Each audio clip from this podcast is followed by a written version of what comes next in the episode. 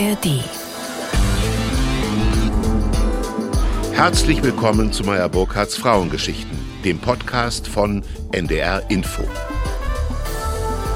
Mein Gast in dieser Ausgabe ist Anna Engelke. Die Journalistin war schon an vielen Orten zu Hause und fast überall auf der Welt zu Gast, denn sie war fünf Jahre lang die Pressesprecherin des deutschen Bundespräsidenten Frank-Walter Steinmeier. In dieser Funktion traf sie zahlreiche Staatsmänner und Politikerinnen, aber auch die Queen und den Papst. Außerdem war sie lange Jahre Hörfunkkorrespondentin im ARD-Studio in Washington und ist zurzeit eine feste Größe in dem erfolgreichen NDR-Info-Podcast Streitkräfte und Strategien. Es gibt viel zu besprechen mit Anna Engelke. Ich freue mich darauf. Dieses und viele andere Gespräche aus der Reihe Meyer Burkhardts Frauengeschichten finden Sie übrigens in der ARD Audiothek. Anna Engelke, herzlich willkommen. Vielen Dank für die Einladung.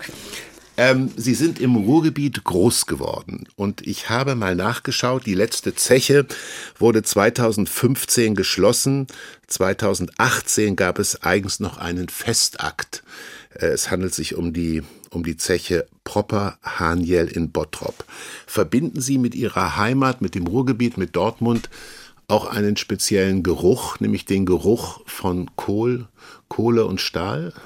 Ich habe insofern Glück gehabt, als dass äh, bei uns in Dortmund die Zechen nicht mehr so stark gerochen haben oder gestunken haben, wie das wohl früher gewesen sein muss. Deswegen habe ich jetzt nicht so mhm. diesen ähm, Kohlegeruch in der Nase, also wie das manchmal ist in der früheren DDR mit der Braunkohle. Also so war es jetzt in Dortmund, äh, Bövinghausen, wo ich groß geworden bin, nicht.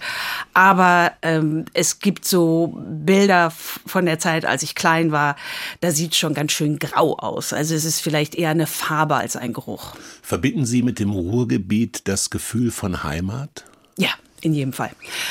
Ruhrgebiet ist eine Gegend, die nicht hübsch ist. Hm. Dortmund ist eine Stadt, äh, die fürchterlich viele Bausünden hat und wo auch keiner freiwillig hinfährt. Und das führt aber dann gerade dazu, dass ich jedenfalls mit einer großen Zuneigung auf meine Stadt gucke, eben weil sie sich überhaupt nicht auf den ersten Blick erschließt. Manchmal auch nicht auf den zweiten. Aber es ist für mich ganz klar Heimat. Also meine, ähm, meine Familie lebt noch dort, meine Eltern, meine Schwester. Und ich fahre immer wieder gerne zurück. Sie haben den Beruf der Journalistin ergriffen und es hat sie weit nach oben getragen. Sie waren für die ARD in Amerika, darauf kommen wir noch zu sprechen. Sie waren die Pressesprecherin von, vom Bundespräsidenten Frank-Walter Steinmeier. Gab es äh, im Hinblick auf Ihre Berufswahl so eine Art Erweckungserlebnis äh, schon im Elternhaus? War das ein Elternhaus, wo man Zeitung las, wo man Bücher las?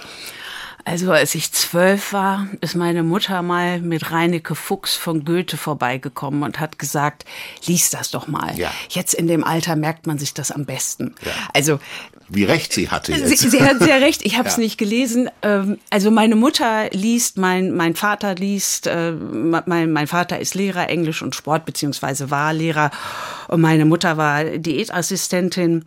Und ähm, das klingt ein bisschen spaßbefreit. Vater Lehrer und Mutter Diätassistentin. Aber mein Papa war Sportlehrer, also von das wird daher. immer schlimmer. Na, wieso? Naja, aber doch, es klingt nach Disziplin und nach. War das ein ehrgeiziges Elternhaus? Nein. Ah, nein. Nein. Nein. Nein. Also das kann man daran festmachen, mein Vater hat in Heidelberg studiert ja. und er war in einer nicht schlagenden Verbindung. Wie gut. Und er war, glaube ich, die Ausnahme derjenigen, die da studiert haben und Lehrer wurden und halt nicht Arzt oder Anwalt. Mhm. Und ähm, ich habe auch den Eindruck gehabt, das war jetzt nichts, was ihn gereizt hat. Also ich komme nicht aus einem ehrgeizigen Haus. Haben Sie für die Schülerzeitung geschrieben? ich habe unter einem Pseudonym für die Schülerzeitung geschrieben, aber nur auf äh, Bitten des Chefredakteurs.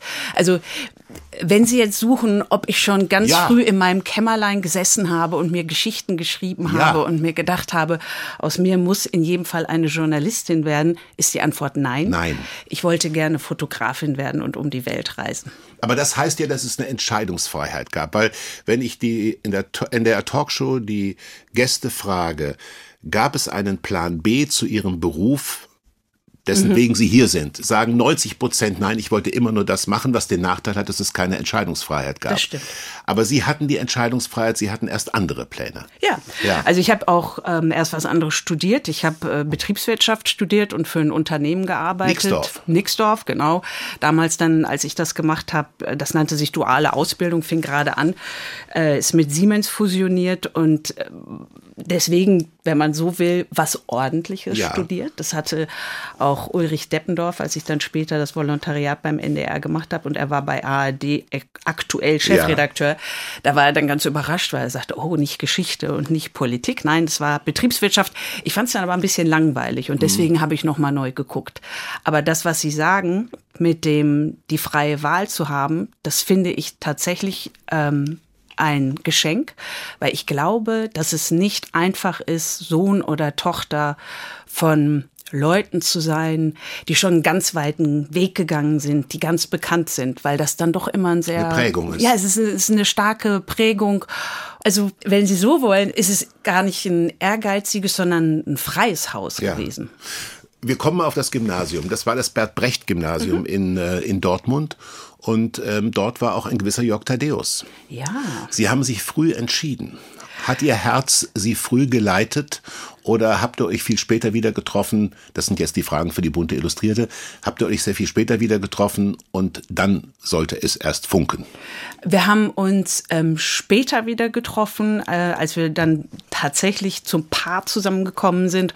Und in der Schulzeit war Jörg sehr stark interessiert an meiner Freundin. Gut an meiner Freundin Julia. Und ja. er hatte in der Bravo gelesen, dass man gut an die Frau oder das Mädchen rankommt, an das man rankommen möchte, wenn man über die Freundin geht. Da hat er recht. Ja, ja. und so ähm, habe ich dann äh, Jörg, der für die Schülerzeitung damals geschrieben hat, beziehungsweise sie auch rausgegeben hat, es war die Schülerzeitung Bald. Bald und Bild. Bald. Ja. Ne? Sehr cool. Ja, Sehr ja, cool. ja, ja, ja, ne? so von hinten durchs Auge. Auf jeden Fall, da, da ist er dann ähm, bei mir zu Hause vorbeigekommen und es war mein erstes Interview. Ich glaube, da war ich 14 und er wollte von mir wissen, äh, wie Glasschieben war. Also dieses Gläserrücken. Gläserrücken? Gläserrücken, wo man einen Geist befragt und das war einfach nur das Interviewthema.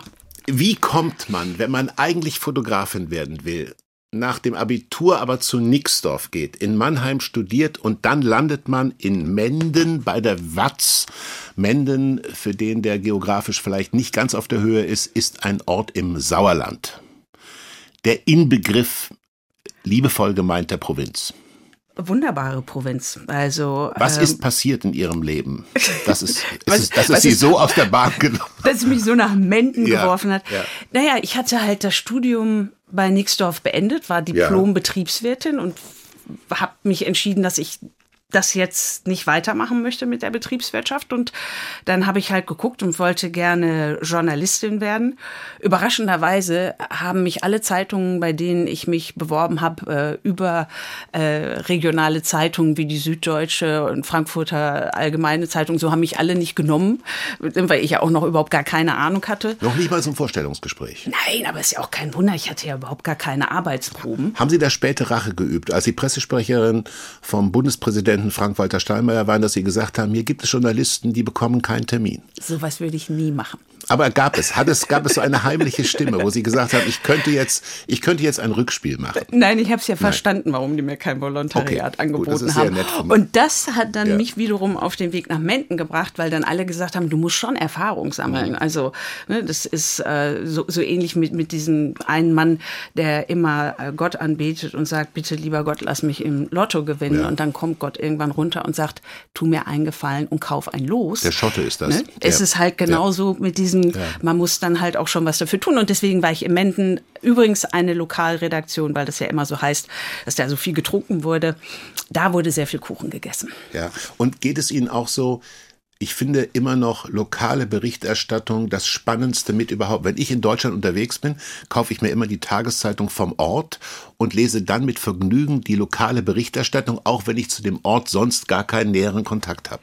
Naja, es ist vor allen Dingen die Berichterstattung, ähm, bei der dem Journalisten am meisten auf die Finger geschaut ja. wird, weil ja wirklich jeder genau weiß, was passiert ist. Wenn ja. ich was im Spiegel lese oder ähm, bei irgendwelchen Online-Seiten, weiß ich's. Aber wenn man eine Geschichte darüber liest, wo äh, die in der eigenen Umgebung spielt, ja. da weiß man es am genauesten Bescheid. Und deswegen ist das nämlich auch sehr, sehr, ein, wie ich finde, ein sehr, sehr hoher Anspruch an die Journalisten und Journalistinnen, die das machen. Eine große Rolle in ihrem Leben gespielt hat und vielleicht spielt es noch heute, äh, spielen die Vereinigten Staaten von Amerika. Mhm. Sie haben sich äh, äh, beim Chapter Dortmund beworben des American Field Service, AFS oder AFS.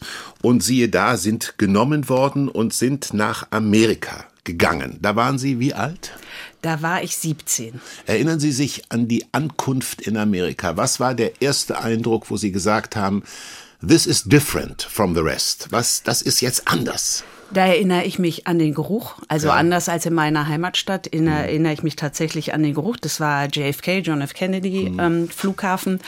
Und ich erinnere mich an diesen Motorradpolizisten mit dieser beigefarbenen engen Hose und diesem engen schwarzen Shirt. Das war 1986 und der sah genauso aus wie in den amerikanischen Serien. Ich konnte das kaum fassen. Da dachte ich, das ist ja unglaublich. Das heißt, er war sexy. Er, er war mir ein bisschen zu fleischig, aber, ja, äh, aber er also, war ein Mann. Er, er war ein Mann er war und er Mann. ist eine bleibende Erinnerung bei mir. Mhm. Ähm, Sie haben äh, gesagt, immer wieder, wenn Sie in Interviews befragt wurden, dass Amerika eine so starke Rolle in ihrem Leben gespielt hat, dass sie sich gar nicht trauen, sich zu überlegen, was wäre denn mit ihrem Leben, mit ihrer Biografie passiert, wenn sie sich dort nicht beworben hätten. Wenn Sie das versuchen, mal runterzubrechen, Anna Engelke, Journalistin, ehemalige Pressesprecherin des Bundespräsidenten, ist zu Gast bei Meyer Burkhardts Frauengeschichten. Wenn Sie, liebe Frau Engelke, liebe Anna, was war der Crashkurs, den dir als junge Frau Amerika vermittelt hat? Was waren die Essentials? Du hast gesagt, du hast bist zugenommen.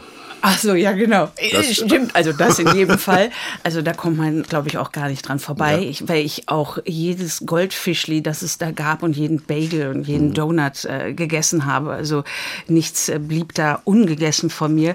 Nee, also, klar, äh, Körpergewicht, aber ich habe wirklich das Gefühl, dass ich dort äh, etwas freundlicher geworden bin. Mhm. Wir hatten ja gerade äh, kurz schon darüber gesprochen, als ich gelernt habe, dass du ja auch in New Jersey einen Austausch gemacht hast. Cresskill, New Jersey. Ja, und bei mir war es Summit, New Jersey. Ich finde ähm, in den USA, dass sie es einem so leicht machen. Ja. Sie machen es einem so leicht anzukommen. Mhm. Und das fängt damit an, dass sie einen immer wieder vorstellen, ähm, auch wenn sie irgendwie keine Ahnung von Deutschland haben oder wo Dortmund ist, ne, weil das ist ja, ja. nun wirklich keine äh, spektakuläre Stadt, äh, dann geben sie sich trotzdem Mühe. Und deswegen ist, ist das etwas, was ich an den USA einfach sehr schätze, dass sie es einem leicht machen, sich dort einzufinden. Mhm. Was hat dich bewogen, ähm, in Amerika zu sagen, oder ist die Entscheidung überhaupt da gefallen, zu sagen, ich werde Journalistin? War das der Ort, wo du gesagt hast, ich möchte in dem Ort oder in dem Land, wo es den Pulitzer-Preis gibt, in dem Ort, wo es die Washington Post gibt, die New York Times, äh, Boston Globe, also alles Titel dieser Zeit, die heute teilweise noch digital verfügbar sind. War das so eine Inspiration damals? Äh, ich muss dich enttäuschen, nein, das war es nicht. Also es, es, ist wirklich später gekommen mit dem Journalismus, dass äh, ich habe Ruth Westheimer dort gehört. Oh, äh, die Sexualtherapeutin. Die Sexualtherapeutin, mit Wurzeln, ja. weil, weil, ich das so irre fand, dass da jemand Englisch im Radio spricht mit deutschen Wurzeln ja. und ansonsten habe ich sehr viel Chartradio gehört. Ich habe jetzt nicht National Public Radio gehört, ja. was ja sozusagen äh, das NDR Info Deutschlandfunk ähm, der USA ist, das nicht.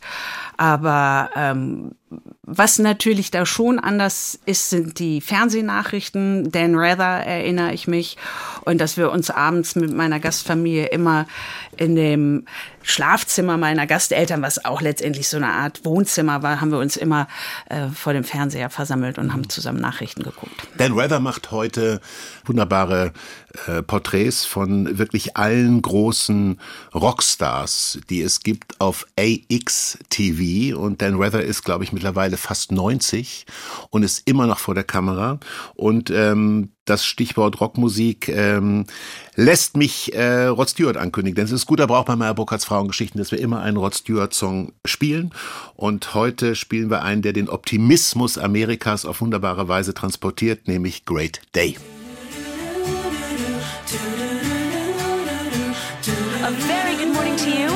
Listening to Radio KNOB FM in New York City. Gorgeous weather-wise this Saturday morning with a high of 86 degrees throughout Brooklyn and the Bronx, and it's going to be a beautiful weekend.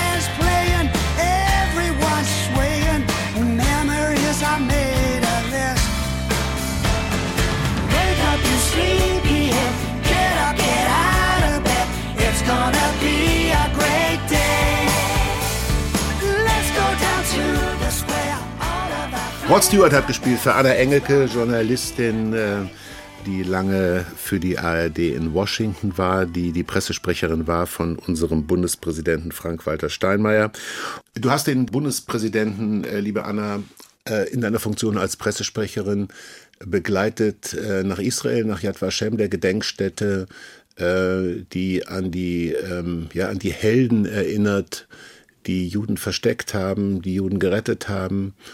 Und ähm, dort war er nach meinem Kenntnisstand der erste Bundespräsident, der erste deutsche Bundespräsident, der dort gesprochen hat, äh, nachdem die Repräsentanten der Alliierten gesprochen haben und natürlich auch der israelische äh, Präsident. Äh, was ist da die Rolle der Pressesprecherin? Naja, du kümmerst dich um Journalistinnen und Journalisten, so wie ich das sonst auch immer gemacht habe. Aber das war wirklich eine besondere Reise, weil ähm, der Bundespräsident dort vor Überlebenden des Holocaust gesprochen hat. Und äh, du hattest das erwähnt, ne? es, es hatten erst auch noch gesprochen äh, der russische Präsident, der französische Präsident, dann außerdem auch noch äh, damals Prince Charles, jetzt King Charles, aber damals Prince Charles in Vertretung der Queen und äh, Vizepräsident Mike Pence. Und ähm, dann gab es Bilder, ähm, Bilder von der Befreiung von, von Auschwitz. Mhm. Und wir wissen, wie diese Bilder aussehen. Und dann sitzt du da ähm, als deutsche Delegation zusammen mit deinen Kolleginnen und Kollegen. Und wir waren einfach alle zusammen angespannt und auch aufgeregt, weil wir uns dachten, meine Güte, oder ich dachte mir das, aber ich habe mich nachher mit meinen Kollegen unterhalten und die hatten das ähnlich gespürt. Das war dieses, meine Güte, jetzt muss unser Bundespräsident auf diese Bühne gehen und Worte finden mhm. an diesem Ort mhm. äh, zu diesem Gedenken und natürlich auch noch vor den Holocaust-Überlebenden. Und ähm, ich war selten so angespannt äh, wie bei dieser Rede. Er hat einen bemerkenswerten Satz gesagt, der natürlich auch sehr traurig ist. Der, ich zitiere ihn sinngemäß. Er hat gesagt, ähm, wir Deutschen sollten aus der Geschichte gelernt haben, aber ich fürchte, nicht alle haben gelernt. Ja. Das war ein Satz, der spontan war oder der wohl überlegt war? Frage. Der war wohl überlegt. Ja. Also, weil das ist das, ähm, das fand ich, war, es war ist wirklich der Kernsatz dieser Rede und ich finde, es ist auch eine seiner besten Reden, äh, die er gehalten hat. ne. Das ist äh, dieses, ich wünschte, wir könnten sagen, wir Deutschen hätten aus unserer Vergangenheit gelernt, aus unserer Geschichte gelernt, aber das haben wir nicht, wenn ich auf die äh, Hetze und die Dinge gucke, die in Deutschland passieren. Das ist auch von mir nicht ganz äh, genau zitiert, aber das ist halt so ein Satz, wenn du dort vor diesem Publikum sitzt und du sagst das als deutsche Staatsoberhaupt und dieser Satz reicht ja ins Heute. Ja. Ne? Und, und äh, du weißt ja, dass es immer darum geht, wir, wir sollen aus unserer Vergangenheit lernen. Und wenn sich dann der Bundespräsident dahinstellt und sagt, es tut mir leid, das haben wir zwar, aber ähm, es, es, äh, es, es reicht noch nicht, es ist noch nicht ausreichend. Das fand ich sehr, das fand ich sehr, sehr, sehr eindrücklich. Ähm, Frank-Walter Steinmeier ist ähm, zur Überparteilichkeit ähm, qua Amt äh, verpflichtet, aber er ist natürlich auch SPD-Mitglied. Und äh, die SPD hat nach aktuellen Umfragen in den beiden ostdeutschen Ländern Thüringen, wo demnächst gewählt wird, neun Prozent, neun Prozent sind bereit, die SPD zu wählen. By the way, in Sachsen-Anhalt ähm, ebenfalls. Ähm, das wäre alles nicht so schlimm, wäre nicht der große Profiteur oder die große Profiteurin die AfD. Als Pressesprecherin des Bundespräsidenten warst du sozusagen, äh, liebe Anna Engelke, warst du äh, in einer gewissen Disziplin. Aber du bist jetzt wieder unabhängige Journalistin. Findest du, dass Frank-Walter Steinmeier genug macht, um uns alle daran zu erinnern, dass die Demokratie, das war sein Thema, um die Demokratie ähm, zu bewahren, zu retten, zu pflegen, zu verteidigen. Macht Frank-Walter Steinmeier aus deiner Sicht genug? Die Sache ist, dass wir alle die Demokratie verteidigen müssen. Äh, Der Bundespräsident hat vor zwei, drei Wochen äh, eine Rede, Rede in Herrenchiemsee gehalten, die ich sehr gut fand, wo er halt auch daran erinnert hat, dass es äh, Demokratinnen und Demokraten braucht, um die Demokratie zu verteidigen. Und ähm, er kann das nicht alleine. Und von daher, weißt du, müssen wir uns alle an die Nase fassen, wenn das solche Umfragewerte sind äh, für die AfD. Und ähm, das schafft einer nicht allein. Frank-Walter Steinmeiers ähm, Regentschaft, wenn ich so sagen darf, fiel in eine schwere Zeit, weil sowohl die Morde in Hanau gerade geschehen sind, als auch der Anschlag auf die Synagoge in Halle. Auch ein Bundespräsident ist ein Mensch mit Stärken, mit Schwächen, mit Nervositäten, mit Unsicherheiten. Hast du ihn da auch mal erlebt, dünnhäutig, verzweifelt, verzagt? Oder ist er, ist er davor gefeit? Also vor schlimmen Erlebnissen ist niemand gefeit oder da, sich, sich davon äh, anfassen zu lassen. Davor, also ich finde auch gar nicht gefeit, sondern weißt du, so es gehört zum Menschsein, sich berühren zu lassen. Und ähm, das ist bei Frank-Walter Steinmeier auch so. Ich erinnere das noch in Hanau. Da war es so, dass wir äh, am Abend hingefahren sind. Wir sind ja morgens aufgewacht mit den Meldungen aus der Nacht. Und dann ist der Bundespräsident mit Elke Büdenbender noch am selben Abend oder am Nachmittag nach Hanau gefahren. Und Elke Büdenbender und Frank-Walter Steinmeier haben sich ähm, in einem, in einem Ha- Haus, in, also in, glaub ich, in so eine städtische Einrichtung neben dem Marktplatz mit Angehörigen von denen getroffen, die in der Nacht getötet wurden. Und das war ein Treffen, da war auch niemand von uns dabei. Das war wirklich nur Elke Büdenbender, Frank-Walter Steinmeier und die Angehörigen. Und das war sehr traurig. Also das ähm, war, war wirklich sehr, sehr traurig. Und da hast du auch gesehen, als die beiden äh, rauskamen, um dann zu der Gedenkveranstaltung auf dem Marktplatz zu gehen, äh, dass ihnen das da sehr nahe gegangen ist. Ähm, wir haben eine gewisse Gefährdung der Demokratie in Deutschland, zumindest aus meiner Sicht, durch das Erstarken der AfD. Aber wir haben im Grunde Spiegel, wie eine Spiegelung, dasselbe Phänomen in Amerika. Und Amerika kennst du nun als Austauschschülerin sehr gut und du warst für die ARD Hörfunkkorrespondentin in Washington.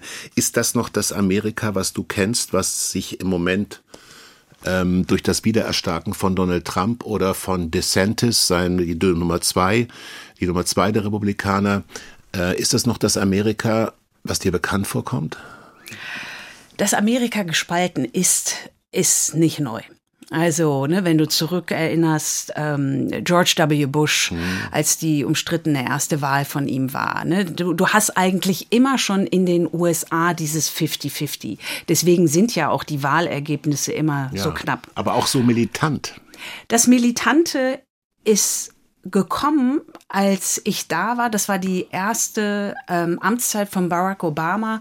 Und du erinnerst das vielleicht mit den Tea Party-Aktivisten. Und äh, die haben sich ja quasi sofort im ersten Jahr äh, als Reaktion auf Barack Obama im Weißen Haus formiert. Und ich weiß noch, dass der damalige deutsche Botschafter Günther Schariot, den hatte ich damals auf einer Veranstaltung getroffen, das muss irgendwie so 2009 gewesen sein. Und da sagte er, er würde jetzt wirklich mit großer Sorge auf diese Entwicklung schauen, weil du ja in den USA es so hast, dass du auf der einen Seite, und das, das fing schon an mit dieser Entwicklung, dass du auf der einen Seite die Medien hast quasi für äh, die am rechten Rand oder rechts und dann hast du die Fox für News. links Fox, genau, ähm, und links halt so MSNBC. Und wo dann halt die jeweils geneigte Seite auch nur noch diese Medien guckt oder liest. Und da sagte ähm, Günther Schariot, ich mache mir wirklich Sorgen, äh, was passiert, wenn man sich nicht mehr auf die Fakten einigen kann, wenn man sich nicht mehr darauf verständigen kann, dass zwei plus zwei vier ist. Und das fand ich damals, das weiß ich noch, fand ich das so ein bisschen weit hergeholt. Und heute muss ich sagen, oder schon seit einiger Zeit, also letztlich mit der Wahl von Donald Trump 2016 und dann ist er ja 2017 ins Amt gekommen, ähm, hat sich das dann wirklich so bewahrheitet. Das ist ein Riesenproblem. Wir haben das gehört von der einen Beraterin von Donald Trump, Ke äh, Trump Kellyanne Conway, ne, die von alternativen Fakten gesprochen hat. Es ist echt problematisch, wenn wir uns nicht mehr darauf verständigen können, was denn Fakt ist. Nach den aktuellen äh, Umfragen sieht es so aus, dass ähm, Trump führt. Ähm, unter, Bei den Republikanern. Bei den Republikanern. DeSantis ist Nummer zwei, der Gouverneur von Florida. Und es gab jetzt eine, einen ersten, äh, wie nennt man das, einen ersten Debate. Wettbewerbs, eine erste Genau, Debate. eine erste Debatte. Eine erste Debatte und äh, Trump hat nicht teilgenommen. Ähm, es haben sieben Männer und eine Frau teilgenommen. Und dann gab es eine, wie ich finde, bemerkenswerte Frage, Schlussfrage des Moderators, der nämlich gefragt hat, was wäre denn, wenn Trump verurteilt werden würde, so sieht es ja durchaus aus, würden Sie ihn dann unterstützen? Und daraufhin haben, äh, ja, ich würde sagen, sieben der acht zumindest angedeutet, dass sie das tun würden, angedeutet und nur einer, eine Politikerin hat gesagt oder ein Herr hat gesagt, ich mache es auf gar keinen Fall. Ähm, magst du mir erklären, was mit dieser großen, alten, konservativen Partei der Republikaner, für die kann man sein, man kann dagegen sein, aber es war eine ehrenwerte Partei über viele Jahrzehnte. Was ist mit dieser Partei passiert? Was hat Trump gemacht mit einer Partei? Warum hat sie sich nicht gewehrt gegen ihn? Ich verstehe das nicht.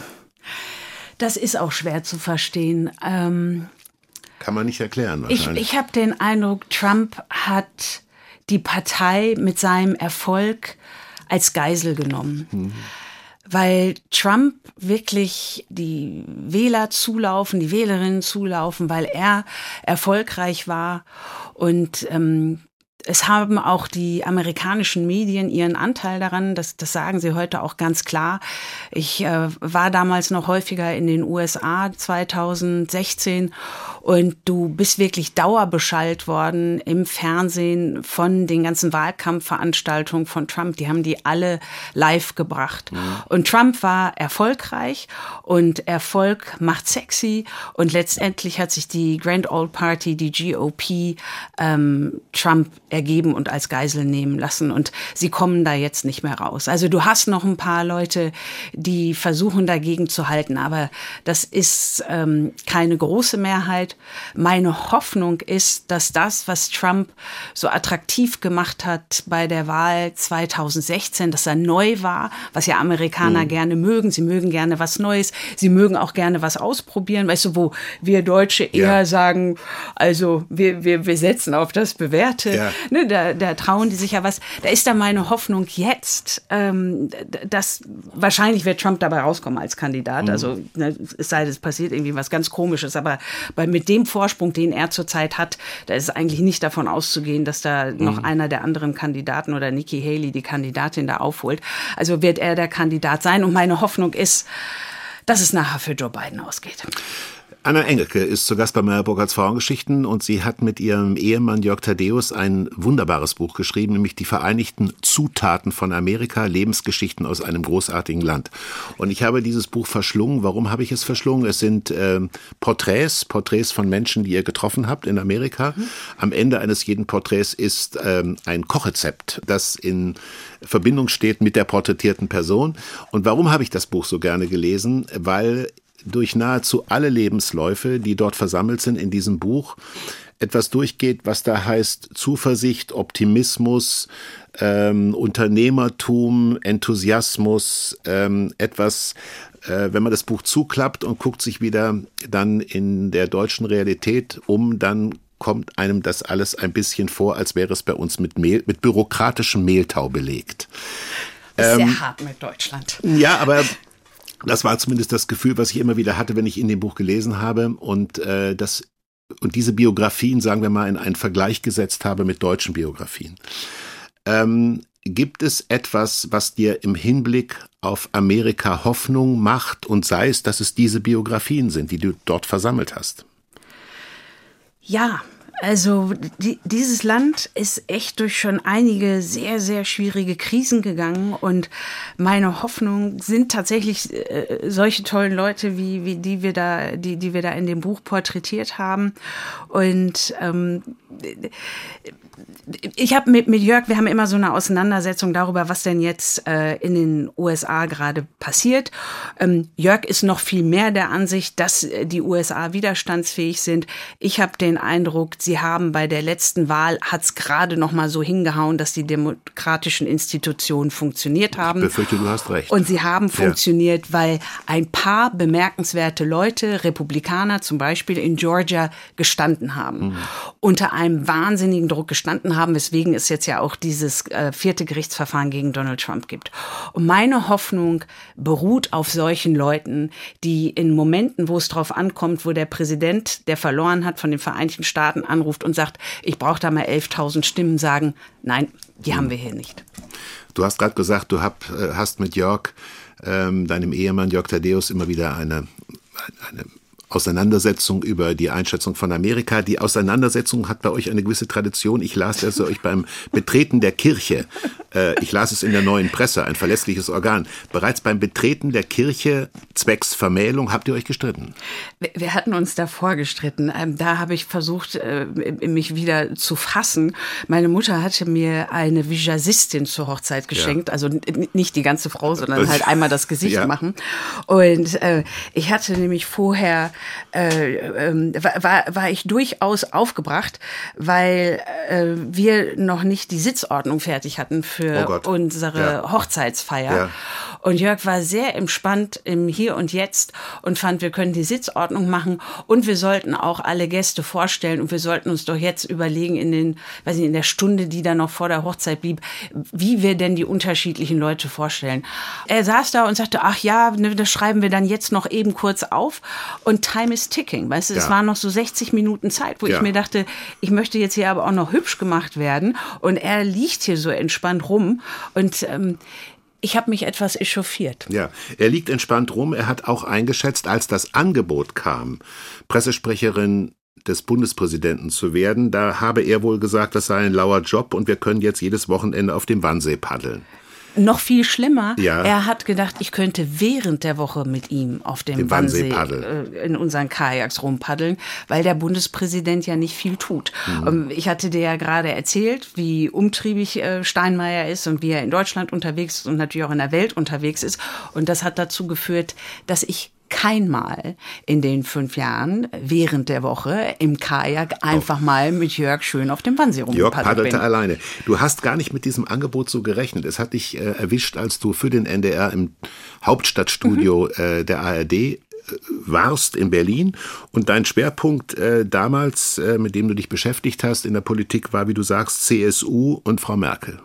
CSU, CDU, Angela Merkel, es war noch Innenpolitik. Aber Außenpolitik es, nicht. Es war nicht Außenpolitik, es war nicht äh, das Bundespräsidialamt und ähm, Frank-Walter Steinmeier war ja damals Außenminister, es war auch nicht das Auswärtige Ja, Amt. wir kommen gleich nochmal auf die Reisen zurück von, äh, von mit Frank-Walter Steinmeier, aber zunächst die Frage, wenn Angela Merkel ein Schwerpunkt war deiner journalistischen Arbeit. Ich war immer, ich fühlte mich immer gut vertreten von Angela Merkel ähm, über die vielen Jahre. Und äh, kaum war sie weg, habe ich gedacht, komisch, die Bundeswehr in einem katastrophalen Zustand, die Bundesbahn in einem katastrophalen Zustand, die Digitalisierung. Ich war gerade auf Island. Wenn man dann zurückkommt, denkt man in Deutschland, man ist in einem digital, in einem technischen Museum. Die Digitalisierung funktioniert nicht hinten und nicht vorne. Die Schule, die Schulen, die zwar Ländersache sind, sind auch in einem überwiegend desolaten Zustand. Wie beurteilst du, Anna Engelke, Journalistin, wie beurteilst du jetzt im Nachhinein die Qualität der Regierungsarbeit der Kanzlerschaft von Angela Merkel? Ich habe den Eindruck, so äh, gut im Krisenmanagen, aber schlecht in den großen Dingen. Also ich habe manchmal den Eindruck, es ist fast so, als hätte sie die Welt angehalten. Also es macht natürlich nicht nur eine Frau, ist ja total klar. Aber ähm, die ganzen Dinge, die du aufzählst, und das ist ja verheerend, ne? in Ja. der Bahn zu sitzen und das funktioniert wieder nicht mit dem WLAN. Und diese ganzen Dinge, wo wir wirklich zurückfallen und zurückgefallen sind. Äh, aber was sie ja hinbekommen hat, dass sich ganz viele Leute wie, wie du und ich, wir haben uns gut vertreten gefühlt Absolut. in der Zeit, in der sie da war.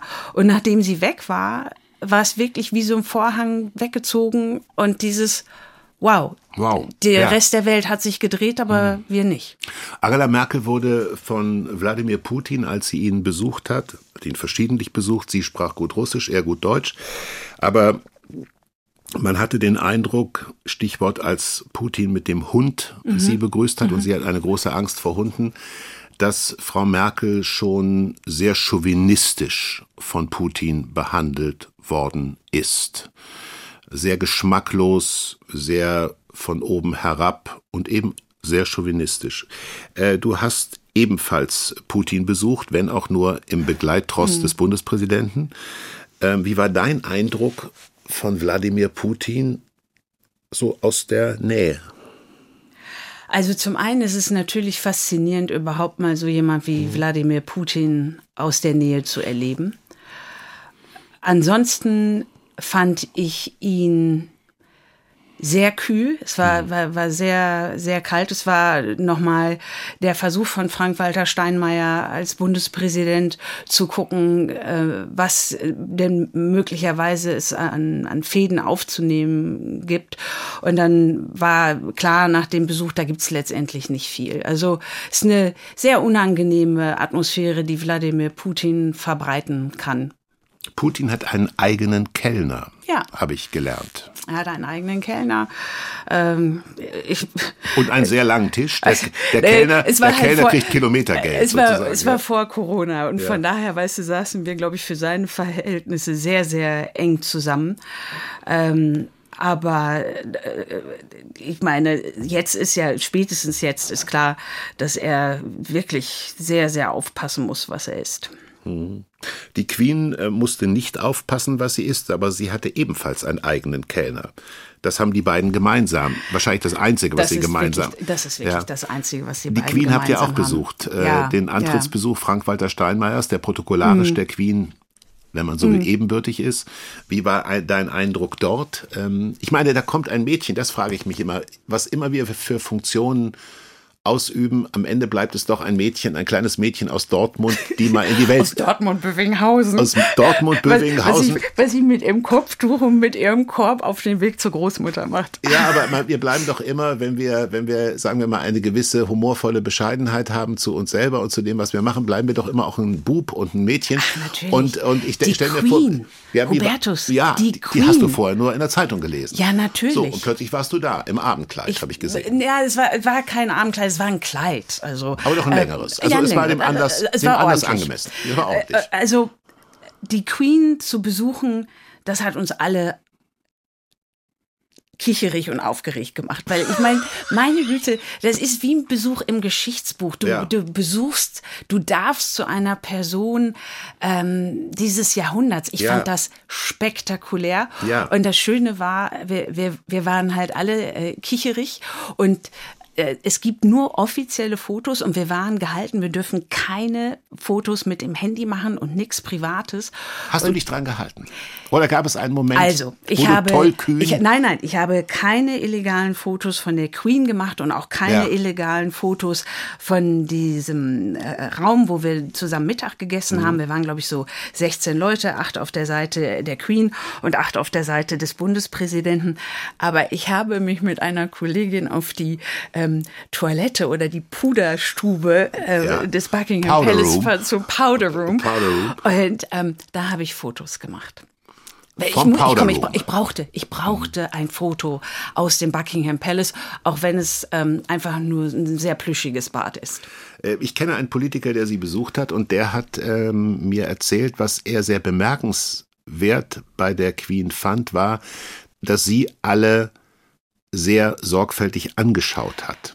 Das ist war das genau so. dir auch Das aufgefallen? ist, das ist unglaublich. Sie hat jemanden wahrgenommen. Total. Ja. Ähm, wir saßen da an diesem Tisch und normalerweise ist es so, wenn du jetzt an einem runden Tisch sitzt Ja. und du besuchst mit dem Bundespräsidenten seine Delegation, äh, bes- besuchst du einen anderen Staatsgast, dann sitzt die eine Seite auf der einen Seite und die andere auf der anderen. Und bei der Queen ist es insofern anders, als dass da bunte Reihe ist. Also die Queen neben dem Bundespräsidenten oder der Bundespräsident neben der Queen und denen gegenüber ähm, war Prince William und ähm, Elke Büdenbender. Und dann saßen wir äh, als Rest der Entourage, saßen auch immer so wie gemischte Reihe. Und ähm, du bist halt gehalten, wenn die Queen, die saß, glaube ich, rechts vom Bundespräsidenten, dann haben die beiden sich unterhalten, dann hat sie quasi mit de dem Bundespräsidenten, der zur Linken saß, bist du gehalten, auch mit deinem, dem, der zur Linken sitzt, äh, zu sprechen für die ersten beiden Gänge. Und dann beim Nachtisch lehnst du dich nach rechts, das, du folgst der Queen, die sich dann auch dem rechten Ja. neben ihr sitzende zuwendet und dann äh, wird nach rechts gesprochen oder Konversation gemacht. Und Und wer dazwischen, saß da neben dir?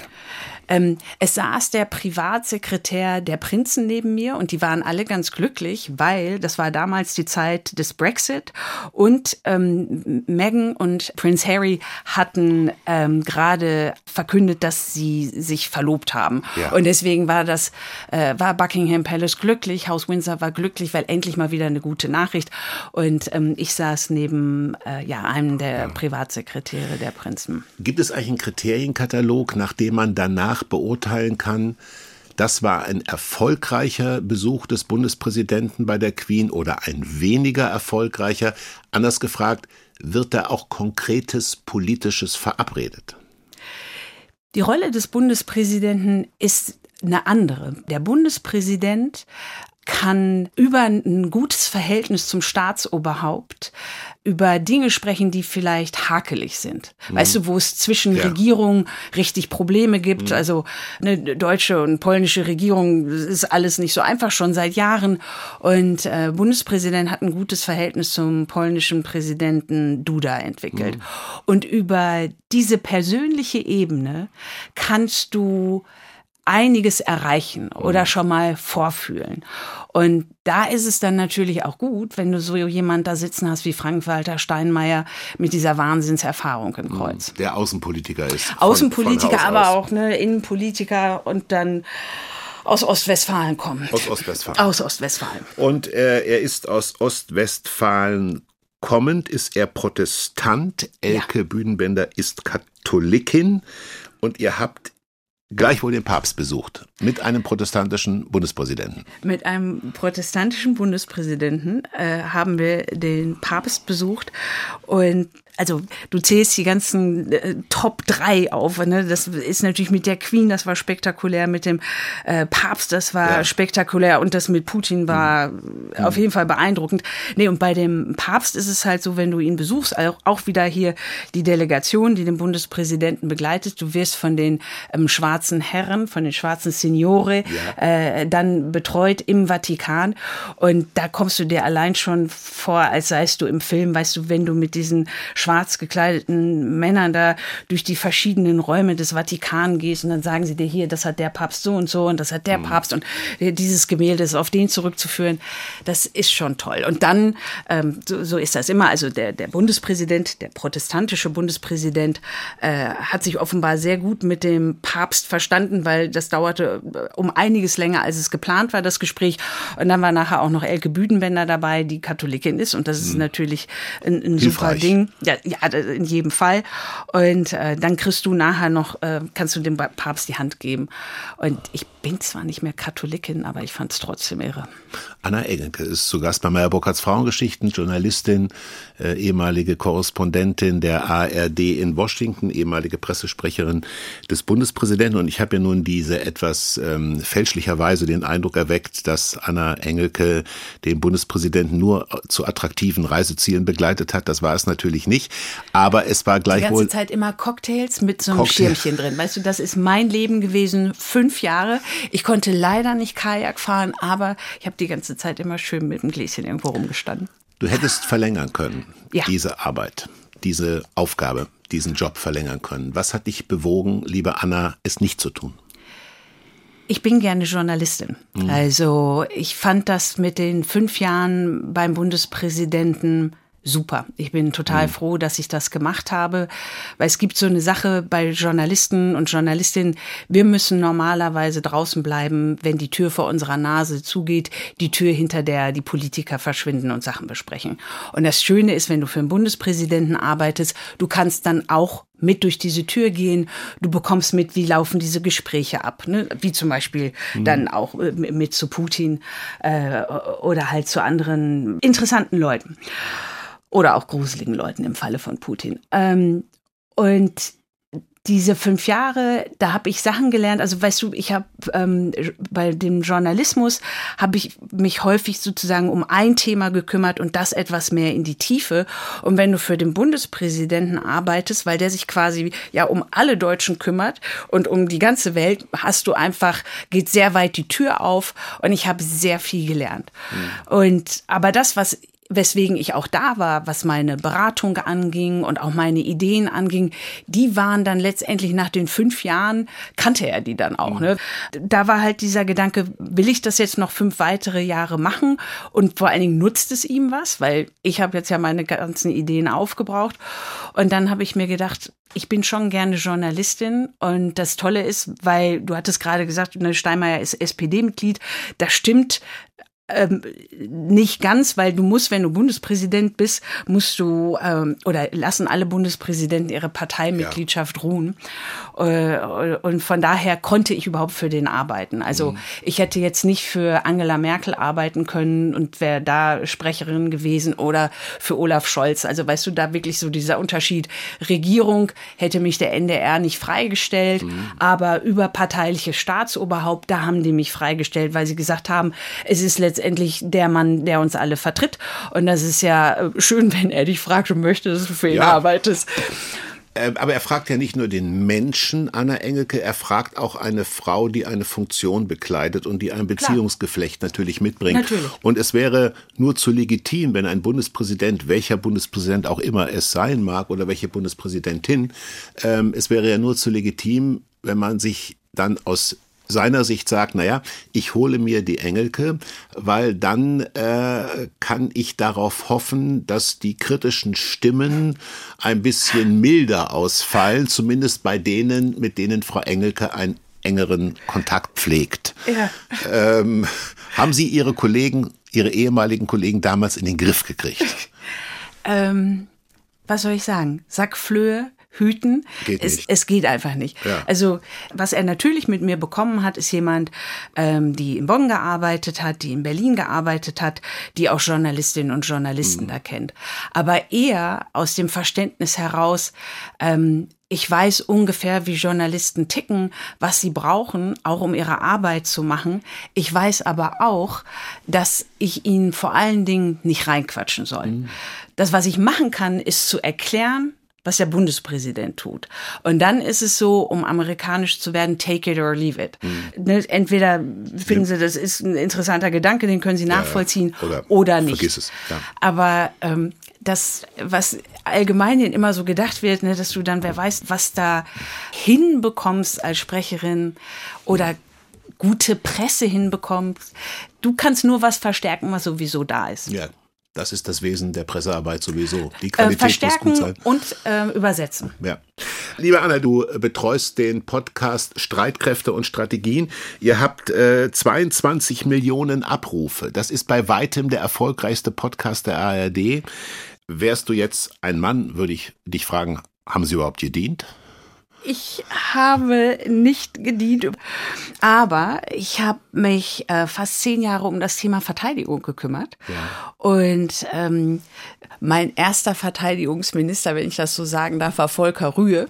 Und das ging dann bis Franz Josef Jung, also über Ja. Rudolf Scharping, Peter Struck und dann Franz, Franz Rühe Josef Jung. genießt ja noch heute aus Hamburg-Harburg kommend. Ja. Rühe genießt ja auch noch heute selbst bei Sozialdemokraten, er selber war CDU, noch hohes Ansehen. Ja, man, viele sagen, das war, also jetzt haben wir wieder mit Pistorius einem, wo dasselbe man sagt, aber das war einer, der hatte noch Ahnung, heißt es immer. Ja, ähm, Volker Rühe hat Ahnung, überhaupt keine Frage. Aber äh, Volker Rühe wollte auch immer Erfolge und Ergebnisse sehen und war deswegen durchaus gefürchtet. Etwas anders war das bei Peter Struck. Peter Struck war wirklich geliebt von der Truppe. Also, Der Mann auf dem Motorrad. Ja, und da habe ich den Eindruck, weißt du, so Peter Struck, äh, Boris Pistorius, da kannst du so durchaus ein, einen Bogen schlagen von dem, wie, sie, wie Boris Pistorius bisher in der Truppe ankommt. Anne, bist du jetzt tief drin? Also ist das eine Voraussetzung, diesen Podcast moderieren zu können? Bist du tief drin in Wehrtechnik? Nein. Ich bin nicht tief drin in Wehrtechnik, ich weiß aber, wen ich fragen kann. Also wie das halt häufig ist bei Journalisten, es ist ähm, schon gut, wenn du Ahnung hast und deswegen habe ich dir das auch gesagt, ne, dass ich zehn Jahre über das Thema berichtet habe und als ich in den USA war, hatte ich mit dem Irak- und Afghanistan-Krieg zu tun. Wenn du für Frank-Walter Steinmeier, den früheren Außenminister, arbeitest, ist das auch die ganze Zeit fünf Jahre außenpolitisches Ja. Pro-Seminar. Und das sind alles Dinge, die kommen mir jetzt einfach echt zu Pass. Und ähm, deswegen habe ich schon Ahnung, aber ich habe nicht, weißt du, so tiefen, tiefen Ahnung. Ich weiß aber, wen ich dann fragen kann. Und das ist auch etwas, was wir machen bei dem Podcast. Ne, Wir ähm, fragen Expertinnen und Experten ähm, zu allem Möglichen, also wie es in der Ukraine läuft, aber ähm, Ja. auch zu anderen Themen. Aber dieser Podcast, der geht ja vor allen Dingen um den Krieg in der Ukraine. Wie es in der Ukraine läuft. Wie läuft es in der Ukraine? Was würdest du sagen mit dem Hintergrundwissen, was du nun zwangsläufig hast durch die politische Arbeit, durch die Arbeit durch, mit diesem Podcast, Streitkräfte und Strategien? Äh, wird die Strategie der Ukraine zum Erfolg führen? Ich hoffe das, aber ich habe schon den Eindruck, ähm, dass wir im Westen einen Fehler gemacht haben, und zwar, dass wir ähm, die Waffen so spät geliefert haben. Weil du siehst das jetzt gerade, und das ist auch ein Grund dafür, warum die Gegenoffensive der Ukrainer nur so langsam vorangeht. Die russischen Truppen konnten sich seit September einbuddeln. Die haben Verteidigungsanlagen da aufgebaut auf der Krim und entlang der Front mit Massen von Beton und allen möglichen ähm, Panzersperren in einem Ausmaß, wie du das sonst kaum in einem Krieg kannst, weil eigentlich gar keine Zeit dafür ist. Ja. Also was das Zuwarten bei den Waffenlieferungen für die Ukraine zur Folge hat, ist, dass es den Russen die Zeit gegeben hat, sich da richtig, richtig einzugraben. Und hinzu kommt, die Ukrainer, jetzt wird es ein bisschen technisch, die haben nicht ausreichend Verteidigung aus der Luft. Die können den, den Raum über sich nicht schützen.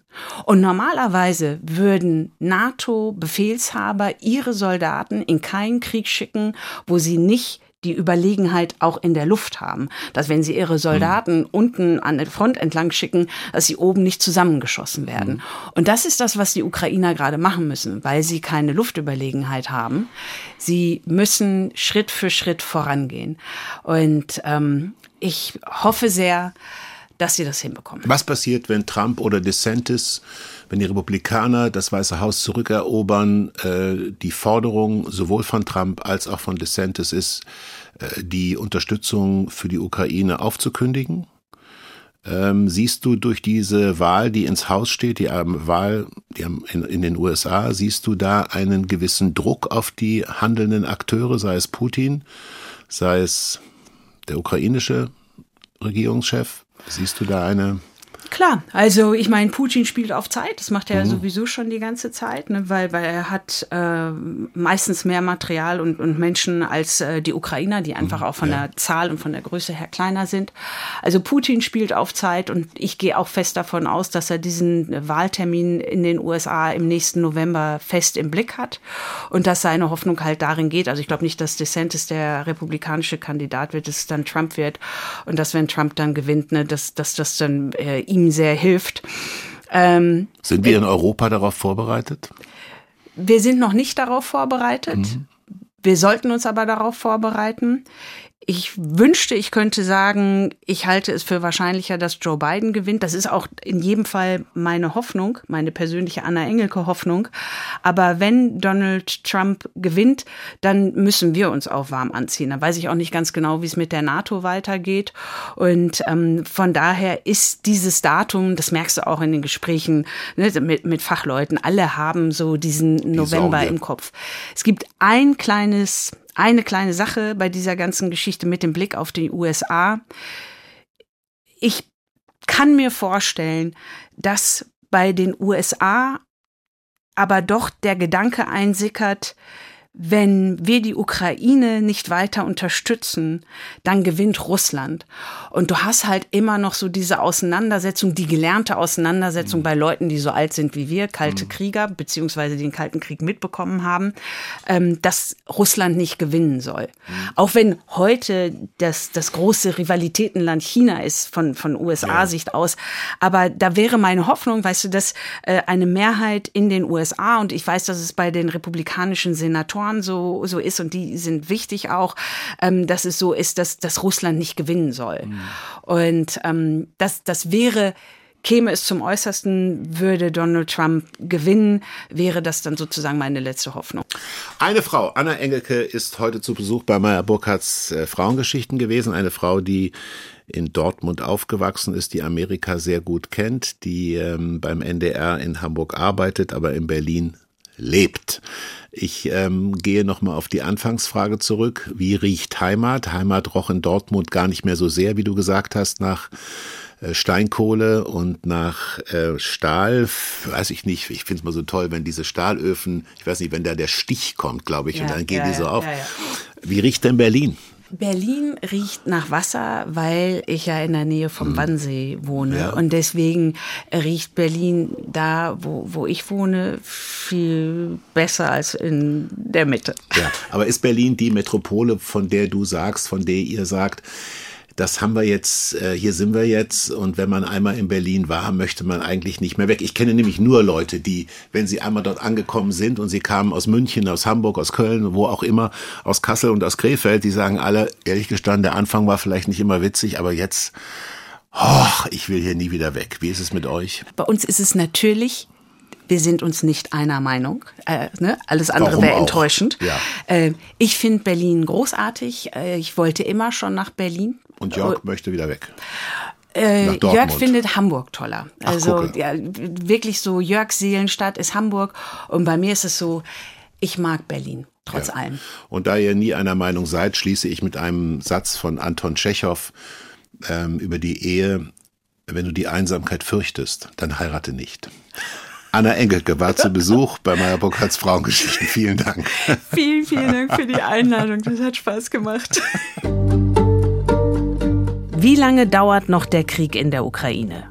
Das fragen wir uns seit dem ersten Tag im Podcast Streitkräfte und Strategien. Wie erfolgreich ist die Gegenoffensive? Die Ukrainer kommen, wenn überhaupt, dann sehr langsam voran. Sie kommen unter ständigem Beschuss voran, weil konstant nahezu Artilleriebeschuss herrscht. Und was sagen eigentlich Militärexperten über die Waffenlieferungen? Wir streiten ja in Deutschland ja auch leidenschaftlich über Wärmepumpen, aber wir streiten nicht über Leopard oder wir überlegen uns noch nicht, wie wir Leopard oder Puma-Bestellungen ein bisschen schneller durch die Runden kriegen. Ich bin Anna Engelke. Und ich bin Carsten Schmiester. Wir ordnen die Nachrichten aus der Ukraine ein. Jeden Dienstag und Freitag. Hören Sie gerne rein und abonnieren Sie den Podcast Streitkräfte und Strategien, zum Beispiel in der ARD Audiothek.